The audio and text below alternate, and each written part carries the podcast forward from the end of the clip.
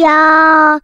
一个相信你的人。欢迎收听《电玩店》，我是电玩迪恩。本期节目依然没有人夜配，不过没有关系，是非常像我们平常录音开场的节奏。那今天在一开始的时候呢，想说最近生活开始想说要对自己好一点。我为什么会这样体会呢？是因为呃，我那时候卖完房子大概是怎么九月多的事情嘛，那那时候就顺利拿到一笔现金，那当然就会觉得说，哎，有这么多的现金，那我们在股票市场里面操作的部位可能可以稍微加大一点哦。也许以前看上的，就是我们刚刚说过嘛，我们有些部位是拿来做那种真的是非常短期的操作，就是依照技术线型来去做操作。那以前可能比较没那么多现金的时候，也许一档哦，可能就是十几二十万，类似这样子的一个区间，甚至二三十万这样子的一个区间去做个操作。然后那时候就会觉得说，哎，好不容易有现金啊，想说能够放大一下这样子的一个获利效果，所以那时候就。有针对几只标的就投了比较多哦，可能一次就是五六十万、六七十万这样放下去。结果呢，好死不死啊，刚好就是前几个礼拜就是真的都蛮糟糕的，买什么赔什么嘛。所以，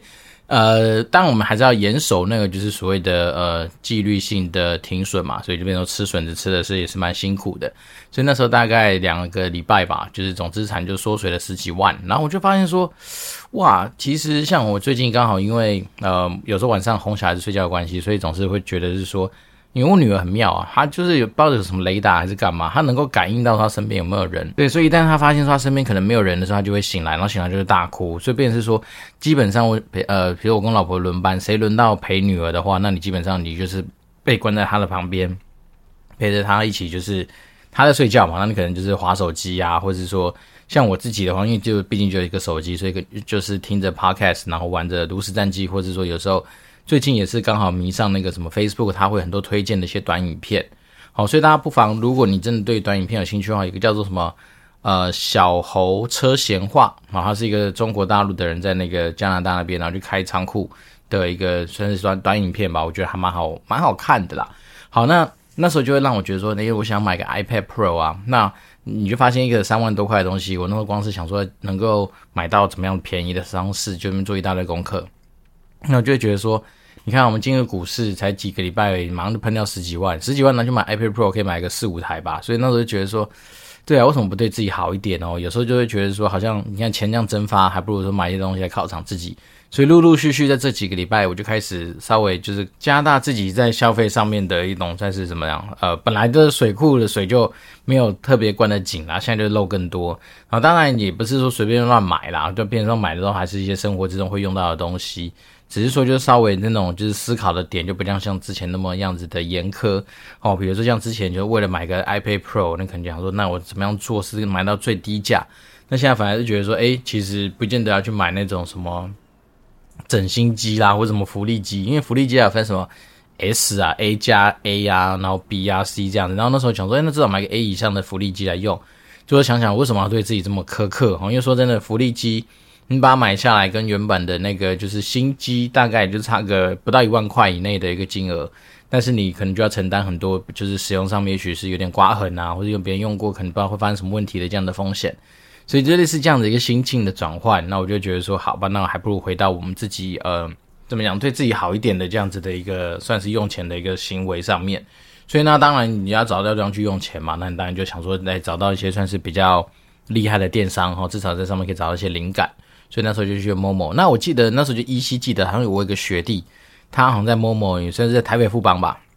里面应该是信用卡相关的一个算是经理吧。所以那时候他就有跟我提到说，诶，如果你有在 Momo 上消费的人的话，其实用他们那个什么富邦 Momo 联名卡的那个回馈是还蛮划算的。所以那时候我一看，诶，对啊，他的那个什么富邦 Momo 联名卡是五趴回馈，然后什么无上限，那我就觉得不错啊。毕竟我们在 Momo 上买东西可多了啊，比如像我们最近想买的 iPad Pro。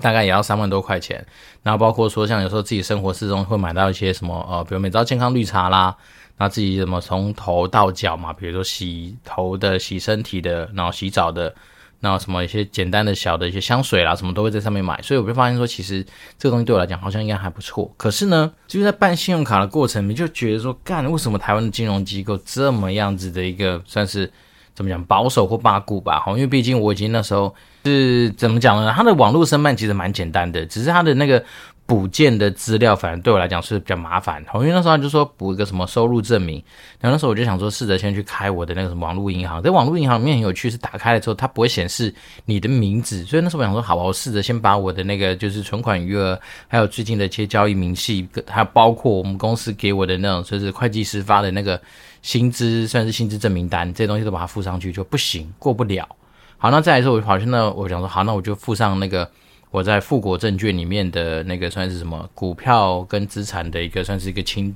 算是一个页面吧。因为那上面就会显示我的名字，好，比如说什么 D 叉 N 之类这样的东西，然后下面就会显示我说现在的存款余额多少啊，然后股票的持股状况是怎么样啊，所以就是在那一页大概就可以看出来说现在的资产大概的一个分配，就讲是那个资产分配我怎么样去算，一定是比我们去申请一张，比如说什么信用额度在就五万、十万还是十五万的一个信用卡，应该很容易吧？就没想到，诶，又被推荐，他说不行，你还是在补，就是他们要那个什么存部的。但是你要去刷簿子啊，刷到有什么近期几个月的那个薪资证明，然后包括说你存部的封面也要拍给他，看，然后就搞得说我还要利用一个中午的时间特别开车跑去，就是我们公司配合的那个新转银行是华南银行嘛，那我就要去找到一个就最近的华南银行的补折机，吧那东西补一补都过。那很有趣的是，一补完上去之后就马上就过了，就变成之前我补件补两三次都是卡在一些什么什么不行，这个不行，然后说一补这种。非常传统的纸本的拍照的东西，诶，当天早上传吧，然后晚上我去查那申办进度就已经核卡了，所以我就觉得说，哎，我不知道诶，其实有时候当然我知道说台湾的很多金融机构，也许以前被罚怕了，还是说以前遇到很多那种舞弊的事件，还是怎样？但是对于我们这种说真的，你可以去调嘛，因为我不知道，呃，我不知道办信用卡要不要调联征啊。可是如果说你今天有机会去查我们的一些相关的资料，其实我们都还算是蛮。怎么讲，蛮健康的一个人嘛。比如说像我们以前自己用别家银行的信用卡，一个月什么五六万、七八万，有时候十几二十万在刷都有。然后基本上我们也没有在那边跟人家拖欠什么信用卡款，所以基本上我自己觉得，我虽然说不是一个什么信用大户，但是也不是信用小白啊。然后再是整个记录应该都还蛮健康的。可是就遇到说，你看光是办一张那种就是呃，我觉得我想要办的卡。哦，包括说像以前有的时候说真的是那种路上遇到的那种信用卡推销的人，叫我们弄一些东西，其实一下就办好了。那没想到这次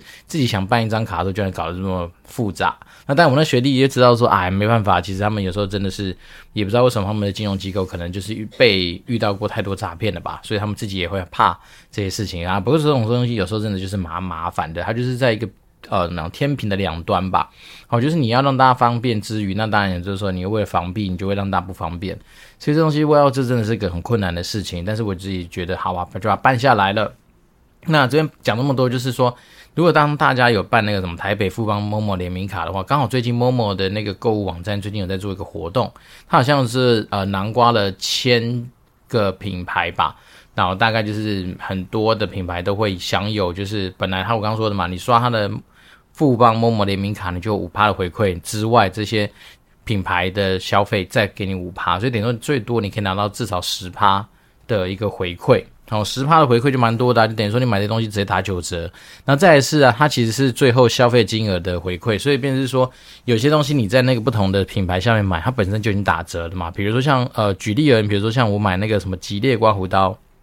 它本身那个刀头的补充包就已经打八八折啦，所以比如说你是八八折之外再打九折，所以整体算下来应该算是蛮不错的一些优惠的一些参考。所以就是说，但当大家如果你最近刚好，比如说我们都看到品牌真蛮多的，比如说从身上衣服穿的，好，比如说什么 Timberland 啊，什么 Edwin 啊，然后什么反正就是很多穿的品牌，然后包括女生用的一些什么彩妆啊、保养品牌都有，然后甚至像男生的话，不管是你想刮胡子、洗头发。然后洗澡啊，或者说有些什么三 C 家电都有，所以变成说大家如果有兴趣的话，当然可以自己花点时间去。算是怎么样去逛一下？那我相信应该是能够帮助自己的生活之中增加一些新的东西。那像我自己的一个买这种东西的原则，当然我觉得这东西跟所谓的现在的强调断舍离的一些什么消费方式不太一样。但是我自己会觉得是说，有些东西就要去用到嘛，比如说像我刮胡刀哈，你基本上每天都会用啊，刮胡泡沫每天都会喷啊，所以像这种东西，我就觉得先利用特价的时候先把它买起来，也不不会怎么讲，不会吃亏到哪里去啦。所以这类似这样的东西分享给大家。好，那。另外一个算是嗯、怎么讲？最近我觉得对我来讲还算是改变我游戏行为的一件事情，就是《斗阵特工二》上线了。哦，因为说真的，在呃开始顾小孩之后，也许将近大概半年吧的时间，我好像都没有特别去开那种就是所谓的呃 PC 端游来去玩那种射击类型的游戏，比较多的都是用 PS 五去玩一些角色扮演啊、运动类型啊，或者说像我们之前常跟大家聊的那种炉石战记那种比较算是不是卡牌类、比较休闲类型的游戏。但是因为斗争特工跟我来讲算是一个比较有特殊情怀的游戏吧，所以那时候其实。那一天我觉得说来也蛮神奇的。我早上那天陪我小孩子睡觉，然后大概九点多就睡，就睡到两点多的时候我就自然醒来，其实快三点。那三点之后，当然除除了看一下美股的盘势之外呢，那当然就是发现说，诶，我那个就是斗争特工本来的那个，它是在什么，就是什么敬请期待啊，或者说什么就是呃什么类似于就是可能没办法马上玩的，但是它突然的按钮就变成是开始游戏。所以你大家就知道说，哦，他的 server 已经打开了，那到底可以玩嘛？所以那时候大概三四点，四点多吧，对，然后就很顺利的登录啊。因为我那时候后面看到很多同事的打卡都直接说，哇，什么什么登录很困难啊，或是说什么呃排队排超长的。但是现在来说，呃，如果现在的时间点，大概就是晚上，大概都是要呃三四万人的一个排队的一个时间啦。但是那时候我就很顺利就登进去，那登进去之后就觉得蛮好玩的，就是说第一个他的那个以前是六打六，现在变五打五，那。在少一个人的情况之下，基本上对于这个游戏来说，它其实体验上就变蛮不同的哈。因为以前六个人，假设有个人中离，那你至少在补人的过程里面，其实五打六还不会落差这么大。但是像现在，如果是一个人的中离，我只有遇到过，只要一旦有人中离，就是变成四打五，四打五其实就蛮劣势的。然后再来是说，呃，它整体来说，你要说游戏性有什么很大的革新？呃，说真的是没有啦，就是变成我我自己的打法跟习惯的玩法是跟以前蛮类似的，只是说它可能对于人物的造型，或是说一些精细呃模型的精细度吧，好像有去进行一些优化，所以你看起来就是还不错。好，但是我还没有花很多的时间开始玩，因为从那天早上体验完之后，大概就是昨天晚上好不容易有时间玩个一场啊两场，可是呢，就是才玩到一半，然后我女儿就醒来了，因为她发现她身边没人嘛，所以她就开始大哭，所以我就只好。被迫的，就差点要冒冒着被扣分那种中出扣分的风险，对啊，还是硬把它打完。可是就是体验就没那么连贯。好，但是我觉得这边就是我要讲斗争特工，是因为嗯，斗争特工那时候算是对我来讲是一个非常特别的存在的游戏嘛，因为有它，我那时候才有机会进入暴雪。好，所以那暴雪当然是我们从小就接触到的一个算是游戏开发商。从最早我一开始接触暴雪，反而不是从魔兽世界开始，而是从那个星海争霸一。对，然后那时候第一次接触到星海争霸一，就觉得说，哇塞，这个游戏怎么可以做的这么的样的精致？那包括那个年代，它呢又讲一些语音嘛，所以你就觉得很感动。对，那我那时候会进入暴雪，在以前的节目跟大家聊过嘛，就是有一天晚上，我就是觉得在橘子，好，比如说在天堂一的那个高压的营运环境下面，有点受不了，说想要玩游戏，所以我就去打开了那个。嗯，暴雪的网页就发现奇怪，斗争特工这官网很有趣。一打开来，它不是先做游戏介绍，而是直接跳更多职缺，所以你就知道说那时候好像是求才若渴吧。所以那时候就赶快看到，诶，他有在找 PM，然后我就是称称自己的斤两，发现说好像自己的游戏经历啊、营运的经验，然后包括说以前在游戏橘子的一些算是故事，好像蛮符合他想要的人的样子。所以当天晚上就把履历，然后从以前那时候好像也已经有在编了啦。已经有在编别家公司的履历，所以那时候就把那个英文履历的内容调整成啊暴雪的样子，格式调整成暴雪的一个样子，然后就把它寄出去。所以那时候就是用这样的心情去面对斗争特工。然后确实那时候也是因为斗争特工这个游戏准备要上市，所以公司才有新的 headcount 来去就是开给外面去招。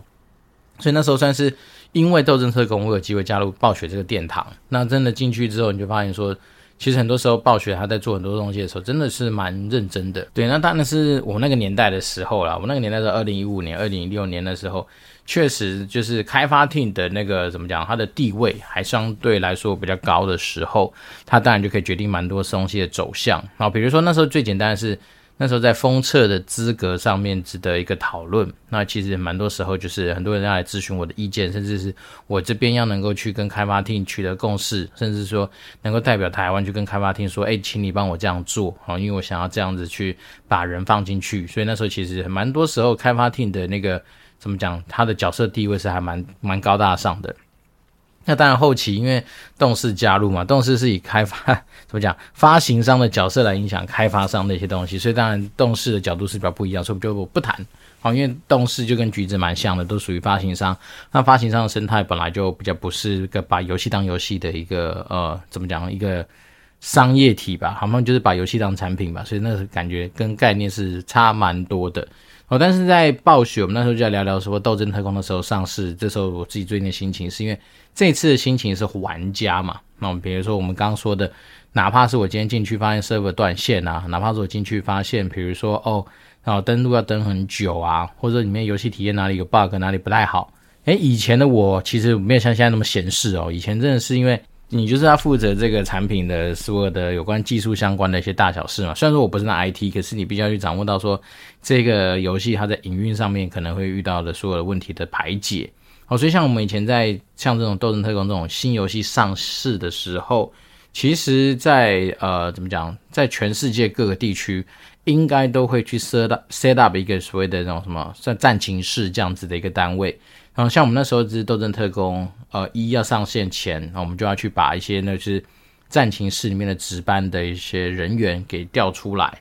好，就是要把它排好，好，比如说里面通常一定会有，比如各个方选的一个窗口，举例，比如说像我是 PM 嘛，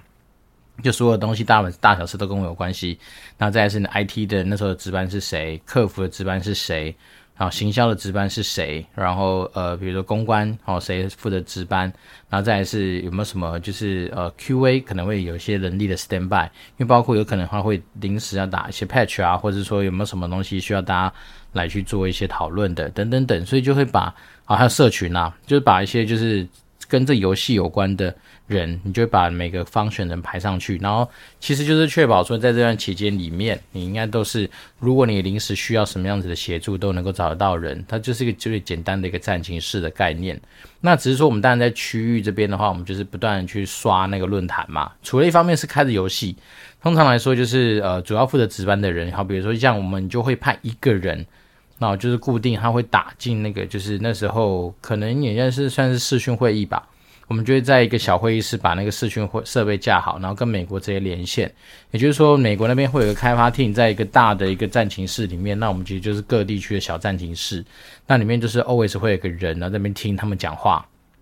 就是他们有时候会有一些讨论，那当然讨论的时候，有些东西是针对，比如说现在他们那边遇到或者收集到的一些 bug，去做及时的一些反应跟处理。那当然有时候他们就会突然神来一笔，就问说，哎，那现在台湾那边有没有什么状况啊？或者说每整点你可能台湾你就是必须要出一个 report 给他们，就是说，哎，现在我们观察到台湾的 forum 里面，就是那个什么呃，怎么讲，社群讨论里面有没有什么样他。的一些 issue 或者什么大的一些状况，或者说我们观察到玩家的什么一些反馈或意见，大概都会是以那种就是小时为单位，然后把这些资讯就是送达天听吧，就是送回去总部的战情中心，然后就把这些东西做有效的一些整理。那甚至那时候，其实以我们 PM 的角色来说的话，如果我们在发现一些地区性的一些状况，我们当然优先就是会直接回报给那个暂停室嘛。但如果说呢，有时候那个暂停室真的没办法处理的时候，我们就会去开一个就是算是什么紧急的联络的一张单子，然后就拉进系统，然后系统它就会开始展开后面一系列的追踪。那那个东西其实也算是我觉得暴雪内部还蛮强大的一套系统。它就是说，你今天就算不是在这种。上市时候的紧急状况，你只要是在一般营运，如果发现说是等级比较严重的，好，比如说他们有规划等级嘛，一二三四五吧，好像最最严重是一吧，就是那个基本上就是呃整个呃集团的最高层，哦，比如说是那个整个集团的 CEO 等级人都会收到通知，简都管你在什么时候，反正晚上的时间你也把你抓起来尿尿，类似这样子的一个通知。然后二好像他就会当然不会这么及时，但二应该也是会。做到就是呃，算是通知的一个动作，就让那些大头们都会留底。那三的话，好像至少到那个跟游戏或是跟这个 issue 有关的人，那哪怕是工程师或者什么一些城城市设计师等等等，都会被抓起来。对，那四的话，可能就是比较偏向一般，或就是可能也算重要，但是它也许没那么紧急。那五的话，就好像很少人选五吧，反正大概就是这几个等级去做这些资讯上面的一些处理。对，那像以前我们这样通常来说，假设那种产品上市的时候，都是我们这种营运 team 相对来说最累的时候，因为除了说你当然就是持续的不断去观察游戏里面的状况之外，游戏外的一些社群的一些反馈的一些意见吸收，你也是很重要。那再来是说，通常这种东西上线一定会搭配很多的行销活动。对，那这些行销活动有的时候又是刚好跟游戏内的东西会做一些联动的时候，那当然你就要更确保这些游戏的呃活动内容的进行的顺利嘛。所以，变成说那时候其实每次那种嗯、怎么讲呢？就是我们开服其实当然最怕就是大家登不进来嘛。所以像是这一次就遇到一个状况是，除了可能一开始刚开很多人很热烈的冲进去之外，好像也蛮倒霉的，就遇到所谓的 DDoS 的攻击。那 DDoS 帮大家稍微科普一下，DDoS 把它想象成就是一个。可能有些呃恶意攻击的玩家，他要去拉很多人电脑里面的，算是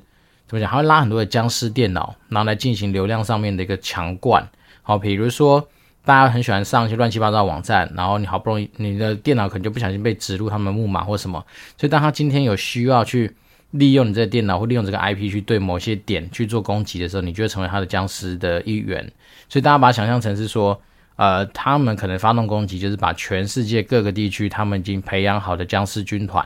然后很多 IP 的资讯同时送到某一个节点，好，比如说也许是台湾，假设也是中华电信的某个骨干的地方，就去打那个点，好，或者是说我们用比较好想象的，比如说我今天就是锁定啊，举例啊，比如说 DN 他家，我就要把 DN 他家给瘫痪，所以他就是号召了非常多大流量的一些算是什么资讯的。呃，发起的地方，然后就往这边攻击。那因为你都知道嘛，其实就是一个水管的概念。当你今天如果说水管口，就算你准备的再大，但是一旦是你今天来的那个水流量大到那个水管口的能够承载的一个状况的时候，它会怎么样？它就基本上就是 crash 或是整个堵塞。那堵塞还好，堵塞就是很慢，非常慢，就是变成说你接下来可能处理很多的时序或程序的时候就会非常慢。所以，所以变成 DDoS 的概念就是说，它基本上用流量就把你给塞爆，对。然后在这次，然后《斗争特工二》上线的时候，好像就也蛮不幸的遇到这样子的攻击。那这攻击其实蛮讨厌，是说它基本上防不胜防啦。然后就变成是说，你不太可能是说我预先知道就是会有这件事情发生，那我就预先做了好相关的准备，其实很难。好，因为基本上你水管口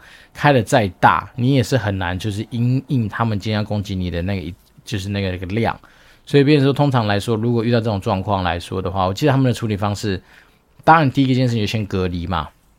你在你通常来说被攻击，一定是某个网段，那就先把那个网段做个切割，也就是让它的那个流量就往那边打就好，就让它疯狂的打。也就是说，也不太或会马上去把它给挡掉，因为挡掉其实说实在的，它可能万一换地方打你更麻烦。所以那时候以前做法可能比较多，会是。呃，像这个东西应该也不是只有暴雪特别会用，而是说基本上我们以前遇到 DDoS，像在橘子的时候也是类似这样，就是先隔离。对，那详细的那些技术的东西，可能是有，有些资工的人员会更清楚。但我们那时候听到大家都是他们先做隔离，也就是说把它隔离出来，让那个地方就是。瘫痪就瘫痪嘛，反正基本上我们已经逃离那个地方了。我们已经不用那个地方的一些，比如说呃 IP 区段，或者不用那个地方的流量，我们就另辟战场。好，所以便是说，基本上你就很快就有可能就是恢复呃系统的正常。好，但是这次呃暴雪可能我猜啦，一方面是被攻击之外，那可能也是这个游戏因为它转了免费化嘛。那转了免费化之后，当然就是会有更多的玩家就因此而冲进来。所以在这样的情形之下呢，你就会感受到说，其他的排队的一个怎么讲热络程度，当然就是跟之前差异蛮大。因为之前《斗阵特工一》后期人数上面确实也没那么多嘛，所以变成每次你登录，你反而比较麻烦的是说你在等说，哎，我会不会排队打不到，就是没办法开场。对，那像这次进入《斗争特工二》。就因为人多，那人多就是香嘛，所以你随便排随便有啊，所以整体玩下来就是还算不错。只是说以前的心情就是你，当然你就是非常的要去专注到看到说所有的大小状况，那甚至那时候我们其实自己的小小战情室里面也会请那个 IT 帮我们架设一个算是即时监控同上人数的一个算是呃，你要怎么说是软呃那个什么布告栏、啊，那那上半上面就会显显示说，哎，我可以自己去切换哈，比如说我今天是要看啊、美服、亚服。然后欧服，然后各个地方的一些同上的状况，然后你可以切到小时的，可以看到切到分的，你可以切到即时的，也就是说你可以利用那些就是呃算什么叫做 CCU 嘛，就是 Concurrent User 的这样子的一个同上线图。来去判断说现在整个 server 里面的健康状况，哦，因为说真的，如果说你今天 server 出现什么样的状况，你那同上人数是直接就会崩给你看，所以用那个线图去判断现在的即时状况是还蛮准确的。好，所以变成说都会有一些 IT 的资讯，或者是这种就把它想想看，它比股市还要刺激啊，因为股市它大概就是数字的跳动嘛，但是它那个线图就像是在看那个很多东西的监控一样，它就会一直跑，一直跑，一直跑，然后你去看它的那个就是有没有什么异常这样子。对，那当然，呃，我们记得那时候好像其实 IT 他们也都会设很多的一些什么警示系统吧，就包括说，如果你今天有人数，比如说突然在几分钟或几秒钟之内跌超过多少人数，它就直接拉警报，好，或者是说有没有什么其实客服那边收到的一些状况。所以那时候我们的生活就会这样，就是通常一上市之后，我们就在花大概二十四小时的一个 war room 吧，我们就是那种二十四小时暂停室。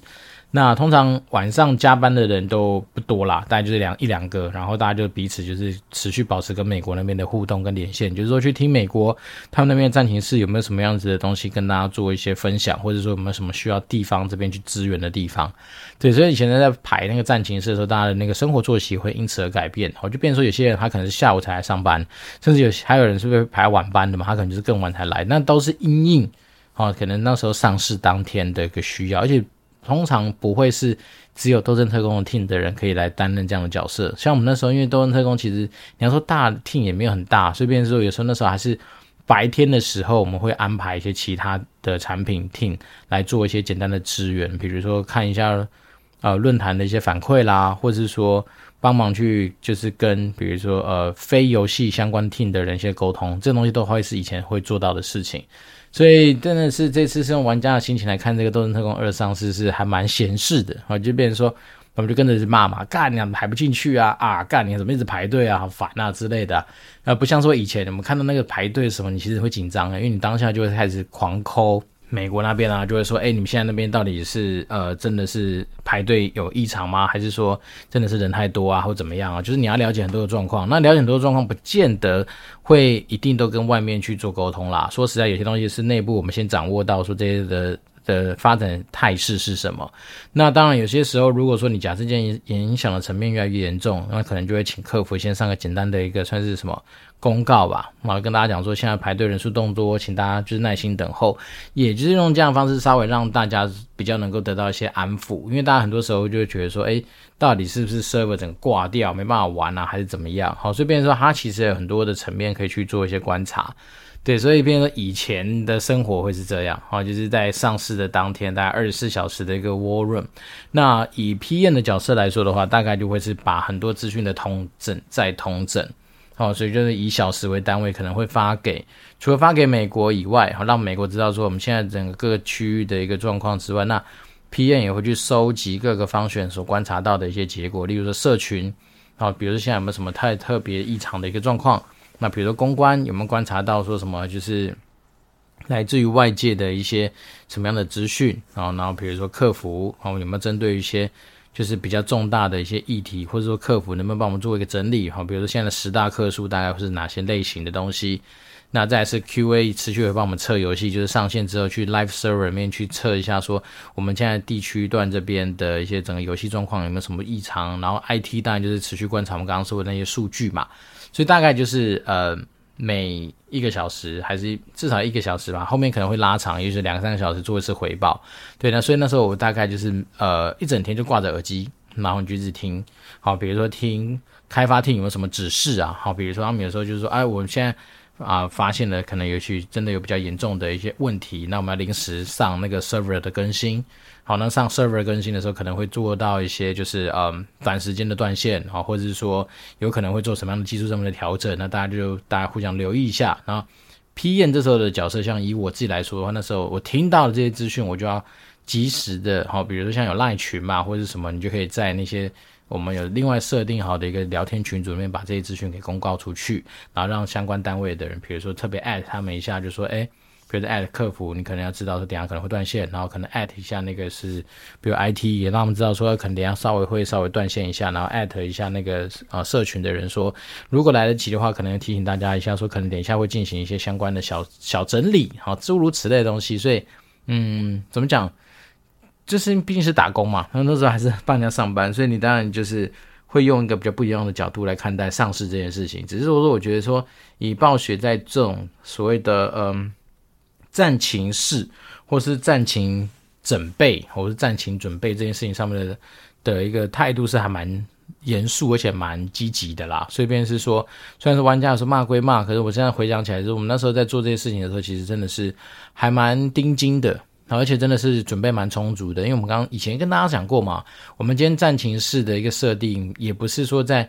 当天才开始动作，而在之前你可能就做很多的讨论，好，比如包括谁在哪个时间点要做哪些事情，然后再来是说，我们也会去预想一下，说如果说有些东西是区域性发生，真的是那种所谓的 what the fuck moment 发生的时候，那我们要去做什么样子的因应。所以你大概脑袋会先沙盘推演过一一几套剧本，然后利用这样的方式来稍微在当天的时候，呃，还是有很多状况啦。说真的，你不可能百分百都是想得到。像我那个时候印象中很深刻是。我记得我的电脑的硬碟刚好就在《斗阵特攻》上市的那一天早上挂掉，这很扯吧？对，那时候真的是这样，因为我觉得印象中那一天早上我到公司，因为我们那时候在配合美国开伺服器的时间，所以我特别早到公司，四五点吧我就到，结果发现我电脑怎么样都打不开，然后 IT 一来看就知道靠，剉赛，你的电脑的硬碟挂了。对，所以我是在上市那一天，我的硬碟是挂的，所以我那时候就临时借了一台笔电，然后开始做相关的动作哦。所以便是说，其实有些时候真的是很多东西不是你能够想象得到的，那你当然就是要用很多的机动性、保持弹性来去做这些方面的解决。对，那这边讲那么多，还是跟大家稍微推荐一下《斗阵特工二》啦。我觉得这个游戏。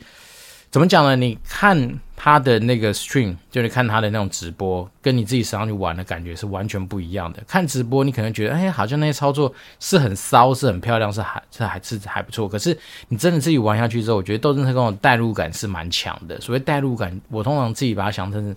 我说的代入感就是说，你会投身进去这游戏里面的那种样子，就是你好像把自己人给栽进去的那种感觉，是真的还蛮强的。是因为他的英雄够多，然后每个英雄在打的斗的过程里面，其实他都会有他的一些回馈。好，比如说你是助攻，你是杀到别人还是干嘛？所以我觉得斗争特工好久没玩了，好，但这这几天开始玩之后，发现说，哎呦。